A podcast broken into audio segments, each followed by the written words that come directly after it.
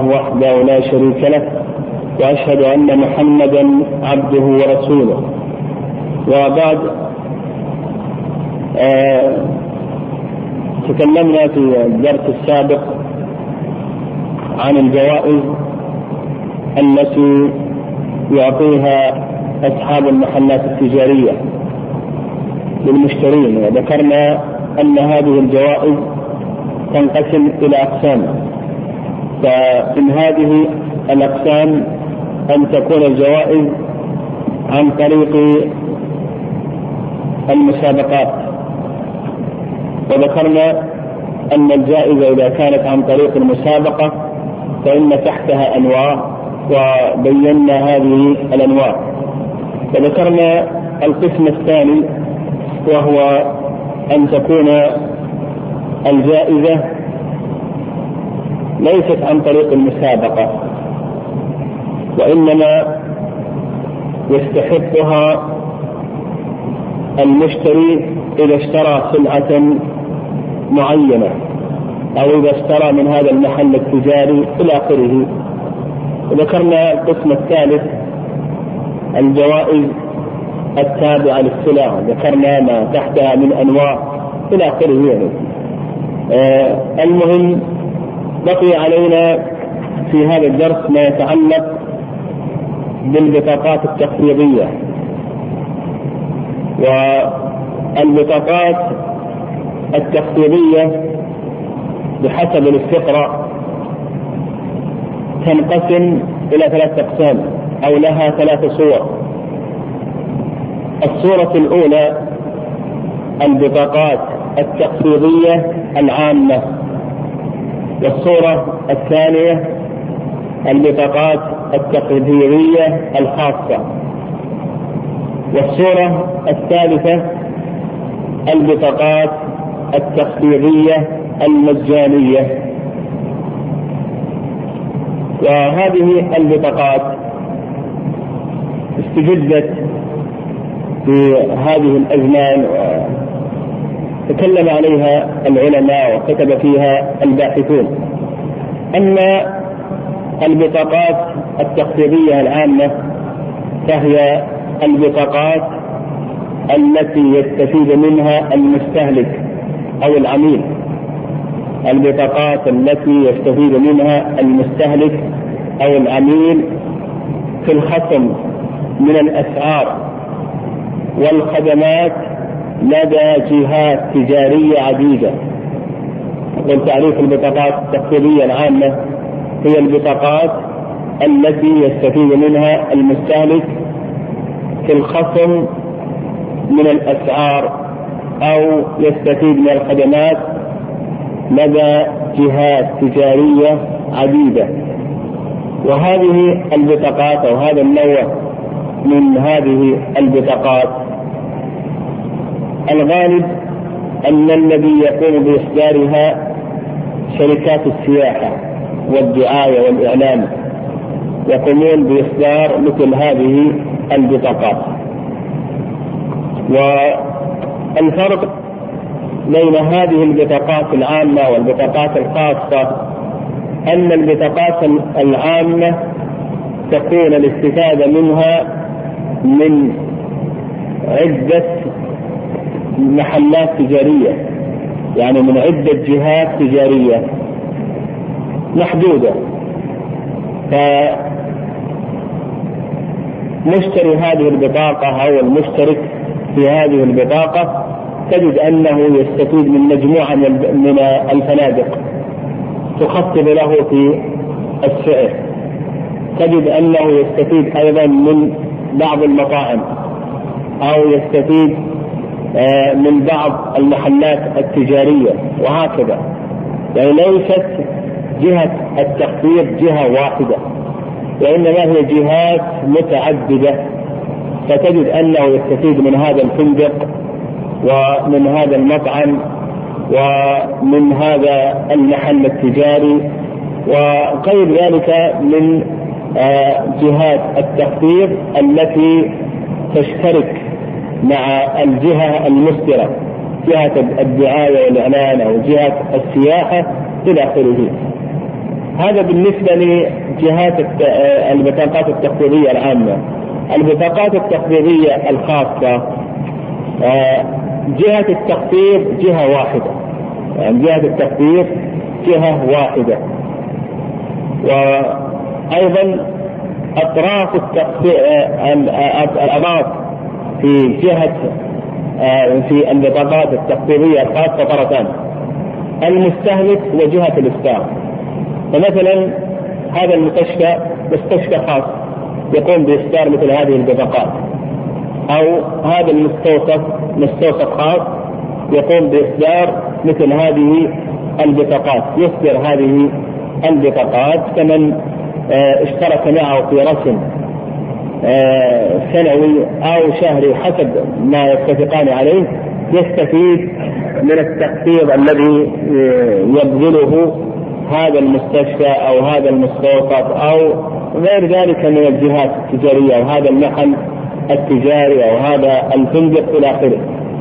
فتبين لنا الفرق بين جهات التخفيض العامة وجهات آه، بين البطاقات التخفيضية العامة وبين البطاقات التخفيضية الخاصة من وجهين. الوجه الأول الوجه الأول أن البطاقات التخفيضية العامة أطرافها ثلاثة أطرافها ثلاثة الطرف الأول المصدر للبطاقة والغالب أن المصدر للبطاقة هي شركات السياحة والدعاية والإعلان تقوم بإصدار مثل هذه البطاقات هذا الطرف الأول الطرف الثاني الطرف الثاني آه الجهات التجارية المشتركة في هذه في هذه البطاقة. الطرف الثالث العميل أو المستهلك. الطرف الثالث العميل أو المستهلك. أما البطاقات التخفيضية الخاصة فإن أطرافها طرفان فقط. العميل وجهة الإصدار. العميل وجهة الإصدار، فالعميل أو المستهلك يشتري هذه البطاقة أو يشترك في هذه البطاقة من جهة الإفطار مباشرة من المستشفى أو المستوصف أو الفندق أو المحل التجاري أو المطعم أو غير ذلك. يشترك اشتراك مباشر. وليس هناك طرف ثالث آخر بين العميل وبين جهة الإفطار أو جهة بين العميل وبين جهة التخفيض. هذا الفرق الأول. الفرق الثاني الفرق الثاني آه أن البطاقات التقديرية العامة يستفيد المستهلك من جهات تجارية عديدة. ليست جهة تجارية واحدة وإنما جهات تجارية عديدة. فتجد أنه يستفيد من مجموعة من الفنادق أو من مجموعة من شركات الطيران أو من المطاعم أو من المحلات التجارية أو من هذه كلها. فيستفيد من المحلات التجارية والمطاعم والفنادق وشركات الطيران وغير ذلك. أما بالنسبة للبطاقات التقسيطية الخاصة فالعميل إنما يستفيد من جهة من جهة واحدة فقط التي قامت بإصدار هذه البطاقة جهة تجارية واحدة فقط لا يستفيد من غيرها. هذا هو الفرق. آه البطاقات التقديرية العامة آه أكثر أهل العلم على أنها محرمة ولا تجوز. يعني البطاقات التقديرية العامة أكثر أهل العلم على أنها محرمة ولا تجوز.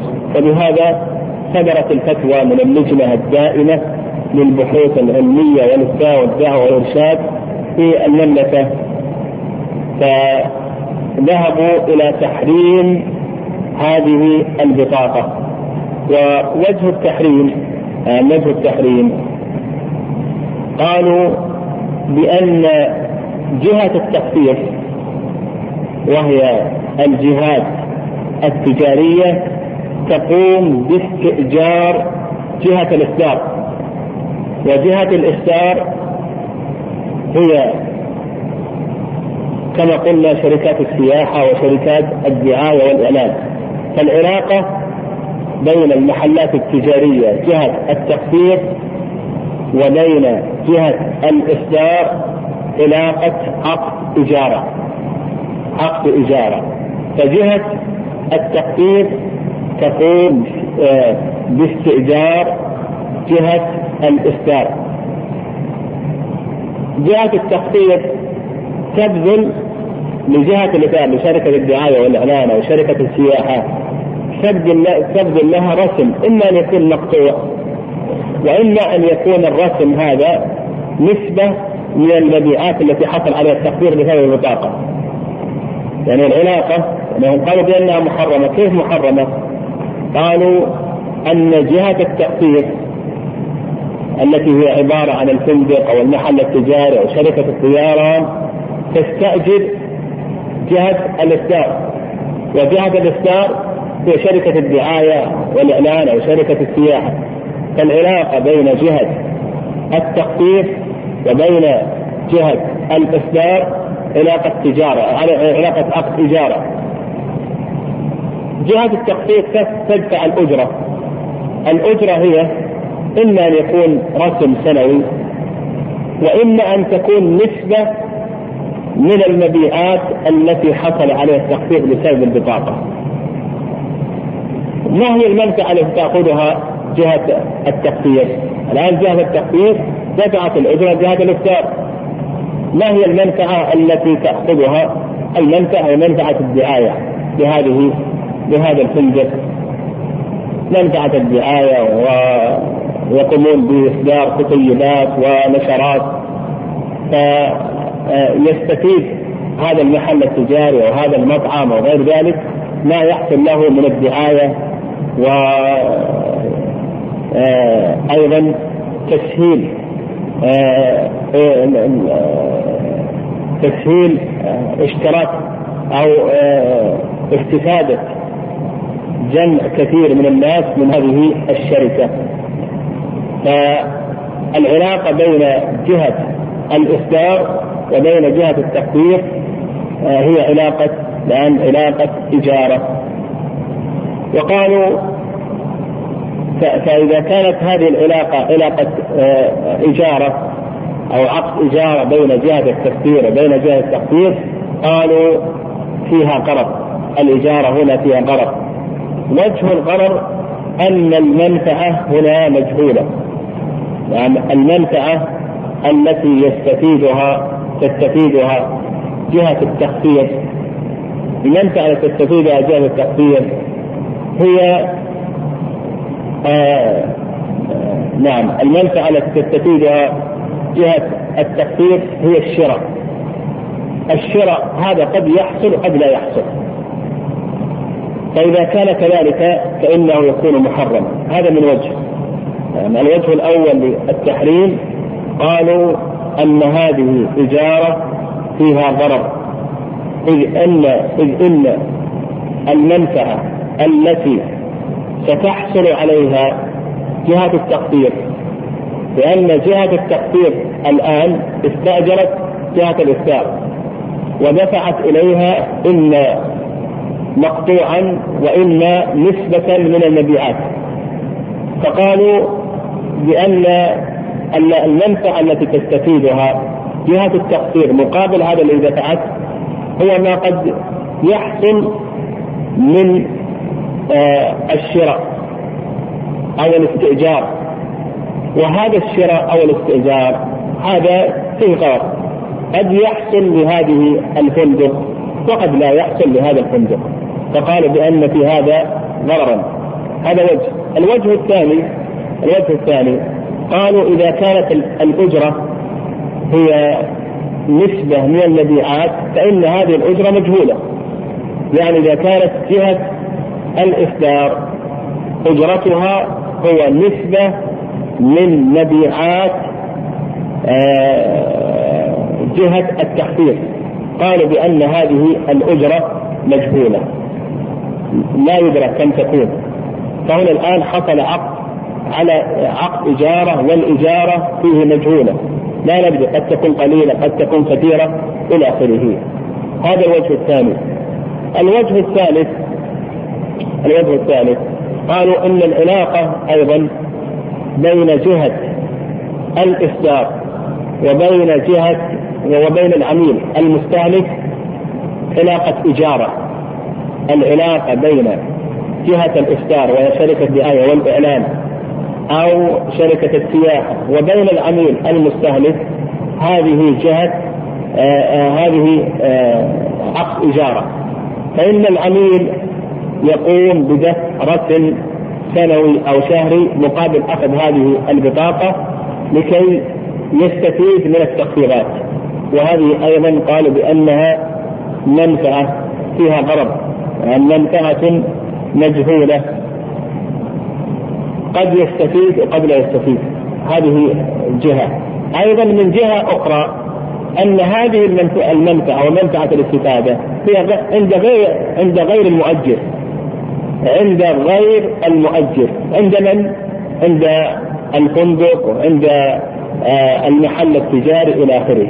فالمؤجر الآن ليست عنده المنفعه فهذه منفعة غير مقدور على تسليمها فهو يستأجر العميل الآن يدفع رسم لشركة لجهة الاستار وشركة السياحة والمنفعة ليست عندهم.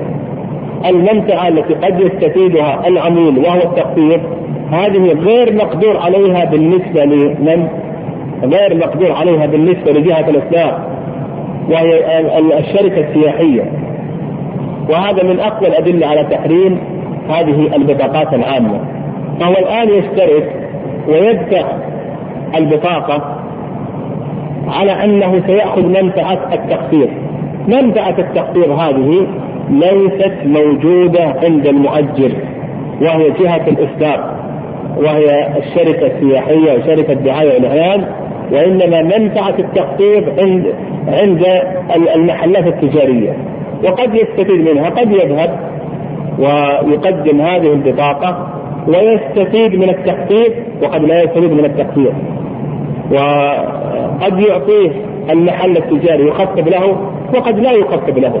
يرفض مثل هذه البطاقة.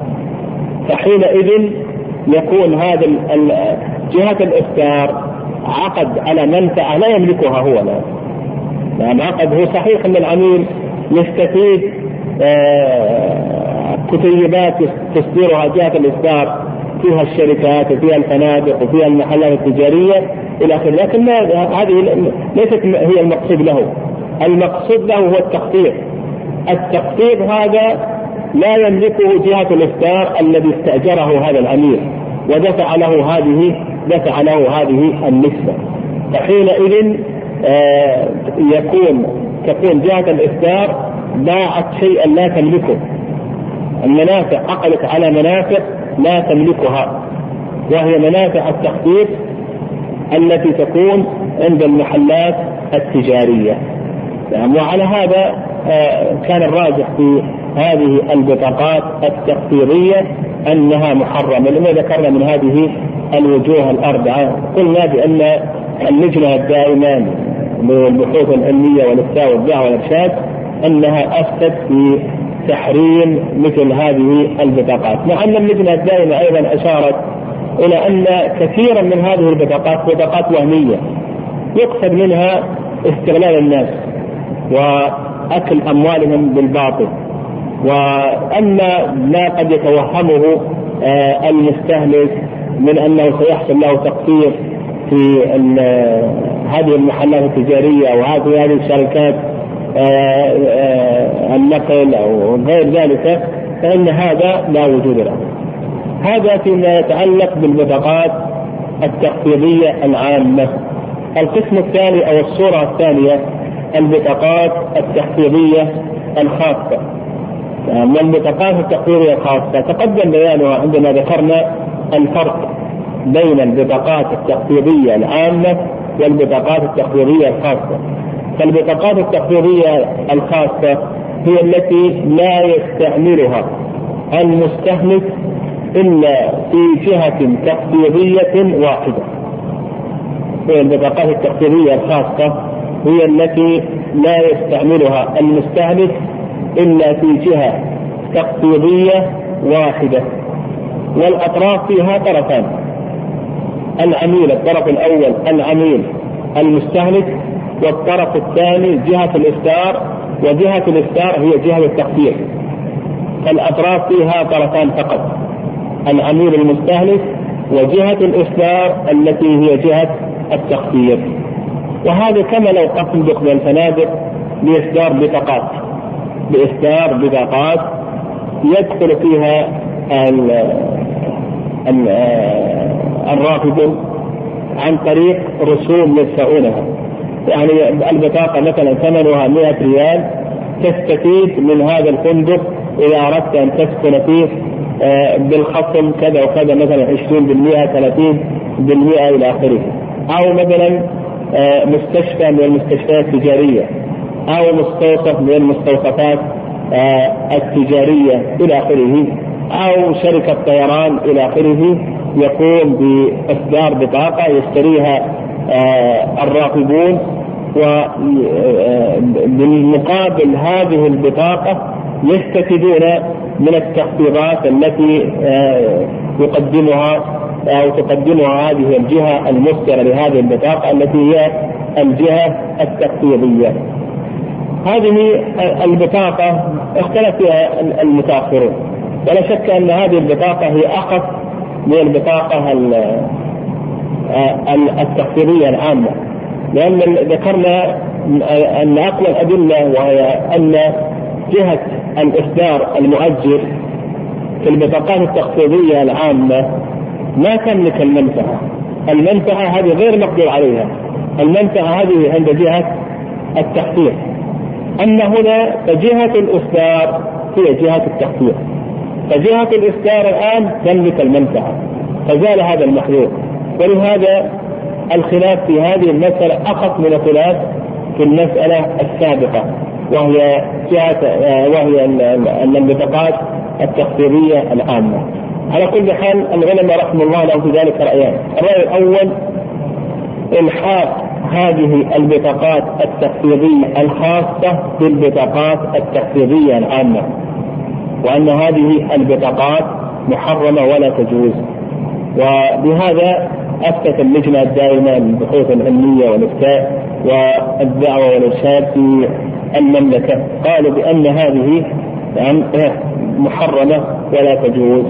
وقالوا يعني وجه التحريم وجه التحريم قالوا أن العلاقة بين المستهلك والعميل العلاقة بين المستهلك والعميل هي علاقة إجارة. العلاقة بين المستهلك وجهة الإفتاء التي هي جهة التخفيف قالوا بأنها علاقة إجارة. فالعميل يدفع العميل يدفع آه كذا وكذا من المال. مثلا يدفع رسم 100 ريال أو 50 ريال أو 20 ريال إلى آخره. مقابل المنفعة المنفعة التي هي التخفيف التي يستفيدها من المستوصف أو يستفيدها من آه، آه، الفندق أو يستفيدها من المحل التجاري إلى آخره. فالعلاقة بينهما العلاقة بينهما علاقة إجارة وعقد إجارة. قالوا إن المنفعة في هذه العلاقة وهي التخفيض هذه مجهولة. هذه مجهولة. وإذا كانت يعني وإذا كانت مجهولة فإنه لا يجوز. قد يستفيد هذا العميل العميل قد يستفيد من هذا الفندق وقد لا يستفيد. وأيضا إذا استفاد ما هو قدر الاستفادة؟ ما هو قدر الاستفادة؟ أيضا قد يستفيد من هذا المستوصف وقد لا يستفيد. وإذا استفاد أيضا ما هو قدر الاستفاده في الخروج. قد آه، آه، يحتاج إلى هذا المستوصف في كل أسبوع. وقد لا يحتاج إليه آه، إلا في الشهر مرة واحدة. قد لا يحتاج إليه طول طول السنة إلى اخره فقالوا بأن المنفعة التي ما يتعلق بالتخفيف قالوا بأنها مجهولة.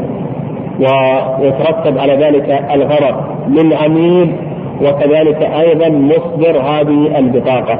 ولهذا ذهبت اللجنة الدائمة كما اسلفت إلى أن هذه البطاقة بطاقة محرمة ولا تجوز. آه بعض الباحثين ذهب إلى جوازها وقيدها بقيدين. القيد الأول القيد الأول آه القيد الأول أن تكون آه نسبة التخفيضات نعم القيد الأول معرفة نسبة التخفيضات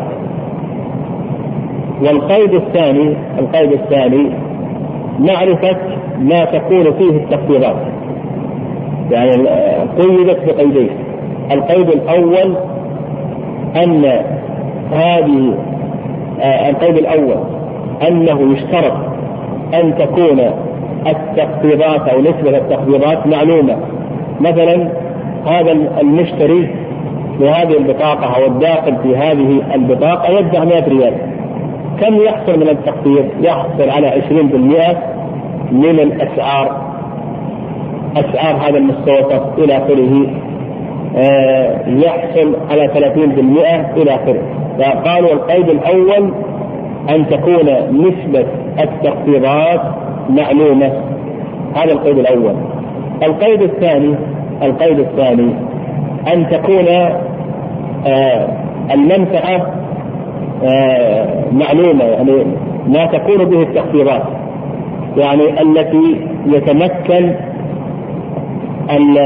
المستهلك من الإفادة منها تكون هذه معلومة. مثلا المستوصف أن تستفيد من العلاج الفلاني كذا وكذا وكذا.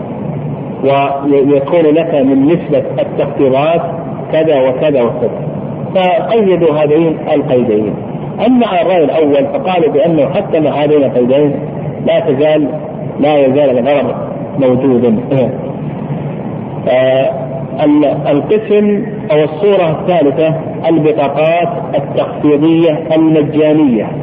البطاقات التخفيضية المجانية. والبطاقات التخفيضية المجانية هي البطاقات التي تمنحها الجهات التجارية للمستهلكين. البطاقات التي تمنحها الجهات التجارية للمستهلكين مكافأة على تعاملهم معها أو تشجيعا عليه. مكافأة على تعاملهم معها أو تشجيعا عليه. فمثلا هذا الرجل استخدم هذا المحل التجاري فأعطاه المحل التجاري بطاقة تخفيضية على أنك آه، لك الحق في آه، آه، أن يقسم منك من الأسعار كذا وكذا أو أنه استخدم هذا الفندق فأعطاه الفندق بطاقة مجانية على أنه إذا استخدمه مرة أخرى أن له الحق في الخصم. أو استخدم هذا المستوصف. فأعطاه المستوصف هذه البطاقة دون مقابل. فهذه هذه جائزة لجنة الدائمة للبحوث العلمية والإفتاء. أفتوا بجواز مثل هذه البطاقة وأن هذا جائز ولا بأس به لا بأس بها لعدم المحذور الشرعي في ذلك ولأن الأصل الأصل في المعاملات الحل آه، هذا ما يتعلق بالبطاقات بقي عندنا آه، في درس اليوم ما يتعلق بالمسابقات والألعاب. آه، فالمسابقات مأخوذة من السبق. المسابقات مأخوذة من السبق. والسبق في اللغة التقدم والغلبة. يعني السبق في اللغة التقدم والغلبة. وأما في الاصطلاح أما في الاصطلاح فهو عقد يكون بين فردين. عقد يكون بين فردين. أو فريقين. في مجال علمي أو رياضي أو عسكري. من أجل معرفة السابق من المسبوق. نقول في الاصطلاح عقد يكون بين فردين أو فريقين أو طائفتين في أحد المجالات العلمية أو العسكرية أو الرياضية آه، من أجل معرفة السابق من المسبوق. آه، المسابقات في الشريعة آه، تنقسم إلى ثلاثة أقسام. يعني مسابقات الشريعة تنقسم إلى ثلاثة أقسام. القسم الأول المسابقات المشروعة. القسم الأول المسابقات المشروعة. والمسابقات المشروعة هي التي نص عليها النبي عليه الصلاة والسلام في حديث أبي هريرة رضي الله تعالى عنه. لا سبق إلا في خف أو نصر أو حافر. الخف الإبل والنصل السهام والحافر الخير. فالمسابقات على هذه الأشياء على الإبل والخيل والسهام هذه مسابقات مشروعة. يعني أن الإنسان يؤجر عليها. الإنسان إذا فعلها يؤجر عليها تكون سنة. ويلحق بهذا يلحق بهذا كل ما كان من آلات الجهاد. كل آلات الجهاد المسابقة عليها من المسابقة المشروعة التي يؤجر الإنسان عليها. وبما في ذلك من تعليم آلات الجهاد وأيضا آه الاستعداد لقتال الكفار ولهذا آه رتب أو رخص الشرع فيها بالرهان كما سيأتي إن شاء الله. فنقول القسم القسم الأول مسابقات مشروعة وهي كل ما يتعلق بآلات الجهاد. مثلا الآن المسابقات على الرمي أو آه، غير ذلك من أمور الجهاد. أمور الجهاد هذا كله مشروع. أخذ العوض. أخذ العوض على هذا القسم وهو القسم الأول المسابقة على آلات الجهاد. نقول أخذ العوض هذا له أربعة أقسام. أخذ العوض له أربعة أقسام. القسم الأول القسم الأول أن يكون العوض من الإمام. أن يكون العوض من الإمام يعني السلطان الأعظم يجري المسابقة. في آلة من آلات الجهاد أو في الخير أو في ال ال ال الإبل أو في الرمي أو نحو ذلك من آلات الجهاد. فإعطاء العوض أخذ العوض من الإمام هذا جائز بالاتفاق. يعني هذا جائز بالاتفاق ويدل لهذا حديث ابن عمر رضي الله تعالى عنهما أن النبي صلى الله عليه وسلم سابق بين الخيل وأعطى السابق. سابق بين الخيل وأعطى السابق. وهذا أخرجه الإمام أحمد والبيهقي وغيرهما. القسم الثاني القسم الثاني أن يكون العوض من أجنبي. يعني القسم الثاني أن يكون أو قبل ذلك قبل ذلك أحسن القسم الثاني أن يكون العوض من كل منهما. يعني هذا زيد يدفع 100 ريال وهذا عمر يدفع 100 ريال. ثم يتسابقان. في الرمي مثلا من أصاب الهدف يأخذ المئتين. الآن الرهان من كل منهما. فهذا يدفع وهذا يدفع والذي يفوز يأخذ العوض. جمهور أهل العلم قالوا بالجواز لكن بشرط المحلل يعني إذا كان العوض من كل منهما والأصل أن ذلك ليس. ولهذا الجمهور قالوا بأن هذا جائز لكن بشرط أن يكون العوض من كل منهما نعم بشرط أن يكون هناك محلل. إذا كان عوض من كل منهما يشترط أن يكون هناك محلل. ما هو المحلل؟ المحلل قالوا بأنه يدخل مع المتسابقين ويغنم ولا يغرم. فمثلا يتسابقان على الخير. زيد دفع 100 ريال وعمر دفع 100 ريال. لكي تصح هذه المسابقة؟ يدخل معها مثالث.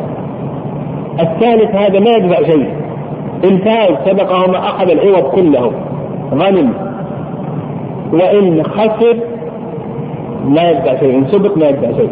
يعني إن فاز عمر أخذ العوض إن فاز زيد أخذ العوض إن فاز صالح الثالث هذا فإنه يأخذ العوض فهو يغنم ولا يغرم. هذا هو المحلل. الجمهور قالوا يفتتح هذه المسابقة في الرهان بشرط أن يكون هناك محلل. استدلوا في حديث أبي هريرة أن النبي صلى الله عليه وسلم قال من أدخل فرسا بين فرسين فإن كان يأمن أن يسبق فهو قمار وإن كان لا يأمن أن يسبق فليس بقمار. قول من أدخل فرس بين فرسين. إذا كان المتسابقان يعرفان أن هذا الفرس الثالث سيسبق فهذا لا يجوز قمار. وإن كان يمكن أنه يسبق ويمكن أنه يسبق قالوا بأن هذا هذا قال في الحديث قال ليس بقمار فالرأي الثاني الرأي الأول قالوا بأن المحلل قالوا بأنه يشترط إذا كان العوض من كل منهما أن يكون هناك محلل لما في حديث أبي هريرة رضي الله تعالى عنه. وهذا الحديث غير ثابت عن النبي صلى الله عليه وسلم. ولهذا الرأي الثاني الرأي الثاني آه أن اشتراط المحلل آه غير صحيح.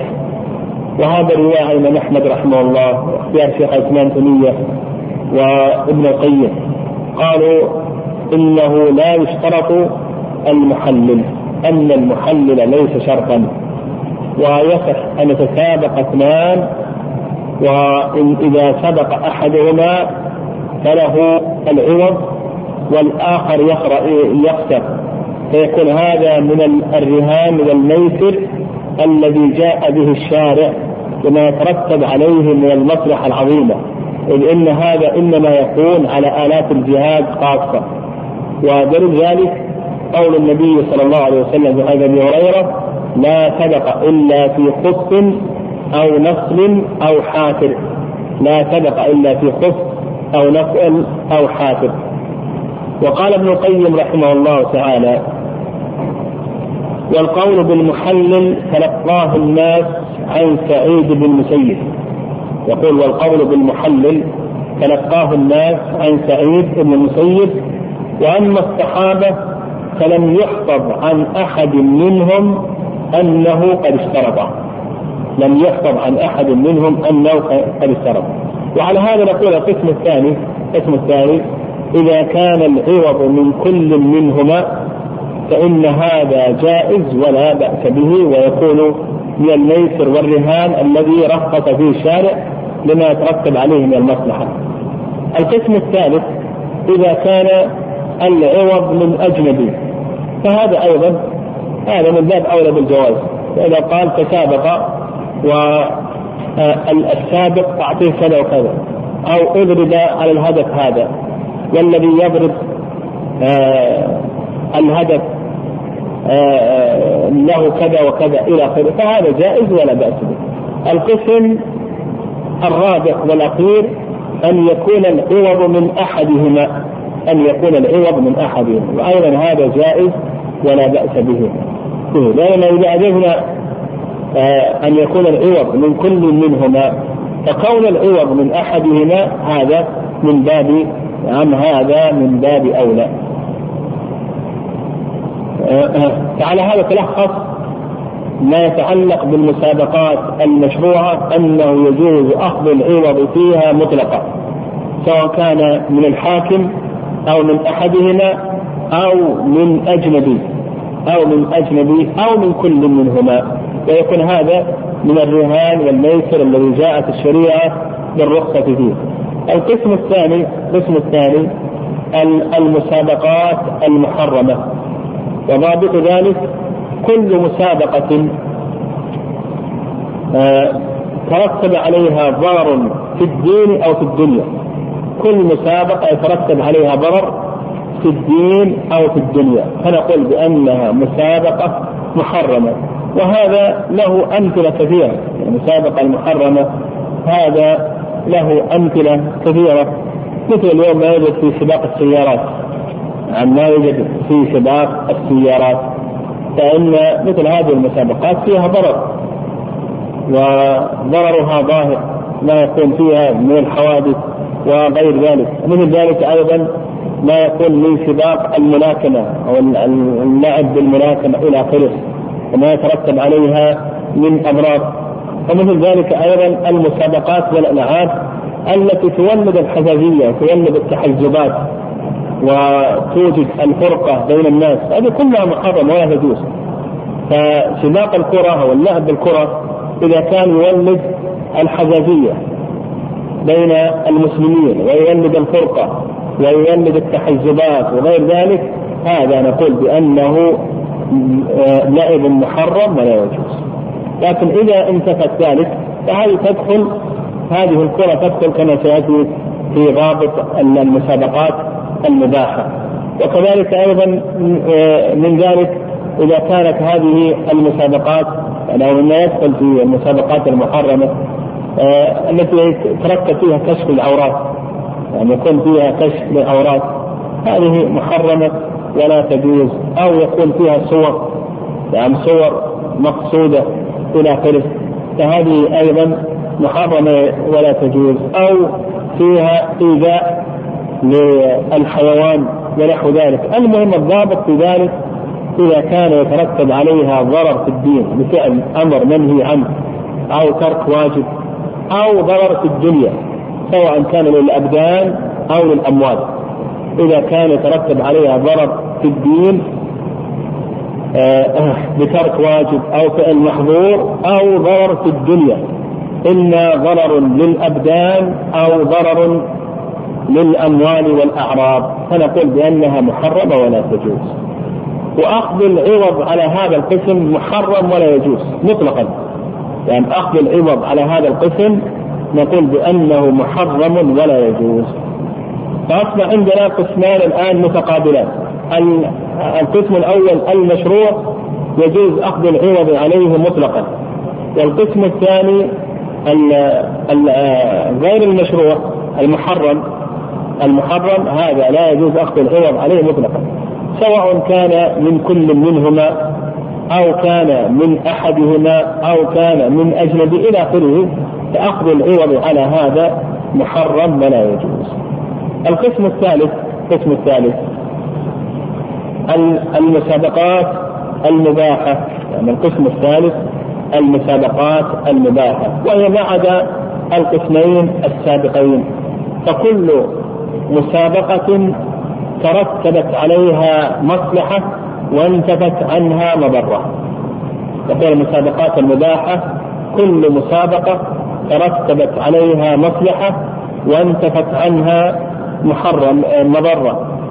يعني ترتبت عليها مصلحة وانتفت عنها مضرة فنقول بأن هذا من المسابقات المباحة التي آه، جاء الشرع بإباحتها وهذا له أمثلة له أمثلة من أمثلة على ذلك المسابقة على الأقدام. المسابقة على الأقدام هذه من المسابقات المباحة. ولا يقول بأنها من المسابقات المشروعة وإن كان فيها نوع من الاستعانة على الجهاد. آه، آه، السبق على الأقدام. ما نقول بأنها من المشروعة لأن النبي صلى الله عليه وسلم حصر فقال لا سبق لا عوض إلا في خف أو نصر أو حاتم فحصر ذلك في آلات الجهاد التي يستخدم فيها الجهاد غالبا. أيضا من المسابقات المباحة السباحة وما يتعلق بها. أيضا آه، آه، السبق على الدراجات. يعني المسابقة على الدراجات أيضا هذه مباحة. إما يوجد اليوم ما يتعلق برفع الأثقال وأيضا المصارعة وغير ذلك. وكذلك أيضا لعب الكرة إذا انتفت من المحاذير الشرعية. وكذلك أيضا ما يوجد الآن من ألعاب الأطفال. يعني ما يوجد الآن من الألعاب الأطفال التي آه، يستخدمها الأطفال الأصل في ذلك الأصل في ذلك أن هذا من المباح لأنه يترتب عليه مصلحة وينتفي عنه المضرة. لكن هذا بضوابط آه، هذه الأشياء المباحة هذه بضوابط. الضابط الأول نعم الضابط الأول ألا يكون هناك مضرة يعني لا يترتب عليها مضرة في الدين بترك واجب أو فعل منهي عنه. يقول الضابط الأول لهذه المباحات ألا يترتب عليها مضرة في الدين بترك واجب أو فعل منهي عنه. ترك واجب يعني ترك واجب مثل آه تأخير الصلاة عن وقتها. نعم آه فعل منهي عنه مثل آه قد تولد البغضاء أو الفحش أو السباب أو غير ذلك. هذا الضابط الأول. الضابط الثاني الا يترتب عليها مضرة في الدنيا سواء كانت بالأموال أو الأعراض والأبدان.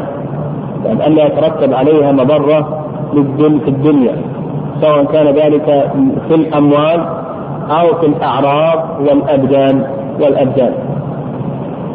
آه الثالث آه الثالث ألا يكثر منها المكلف.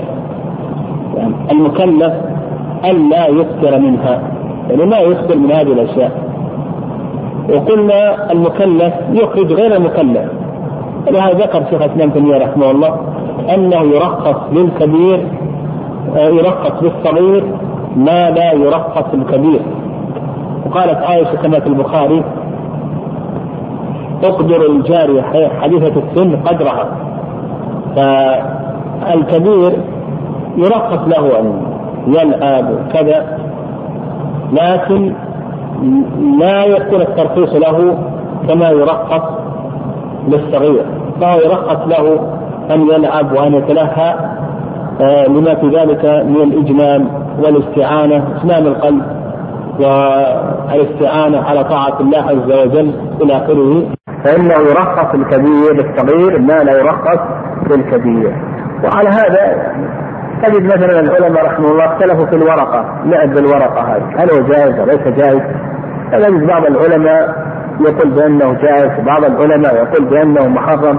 لكن إذا ضبطت بمثل هذه الضوابط التي ذكرنا إلى آخره. اللعب بالكرة أيضا آه بعض العلماء جوزوا بعض العلماء منعه إلى آخره. لكن يضبط بما ذكرنا من الضوابط اللعب بالشطرنج يعني بعض العلماء منع من ذلك وقال لما فيه من التماثيل إلى آخره وبعض العلماء أجازه إلى آخره.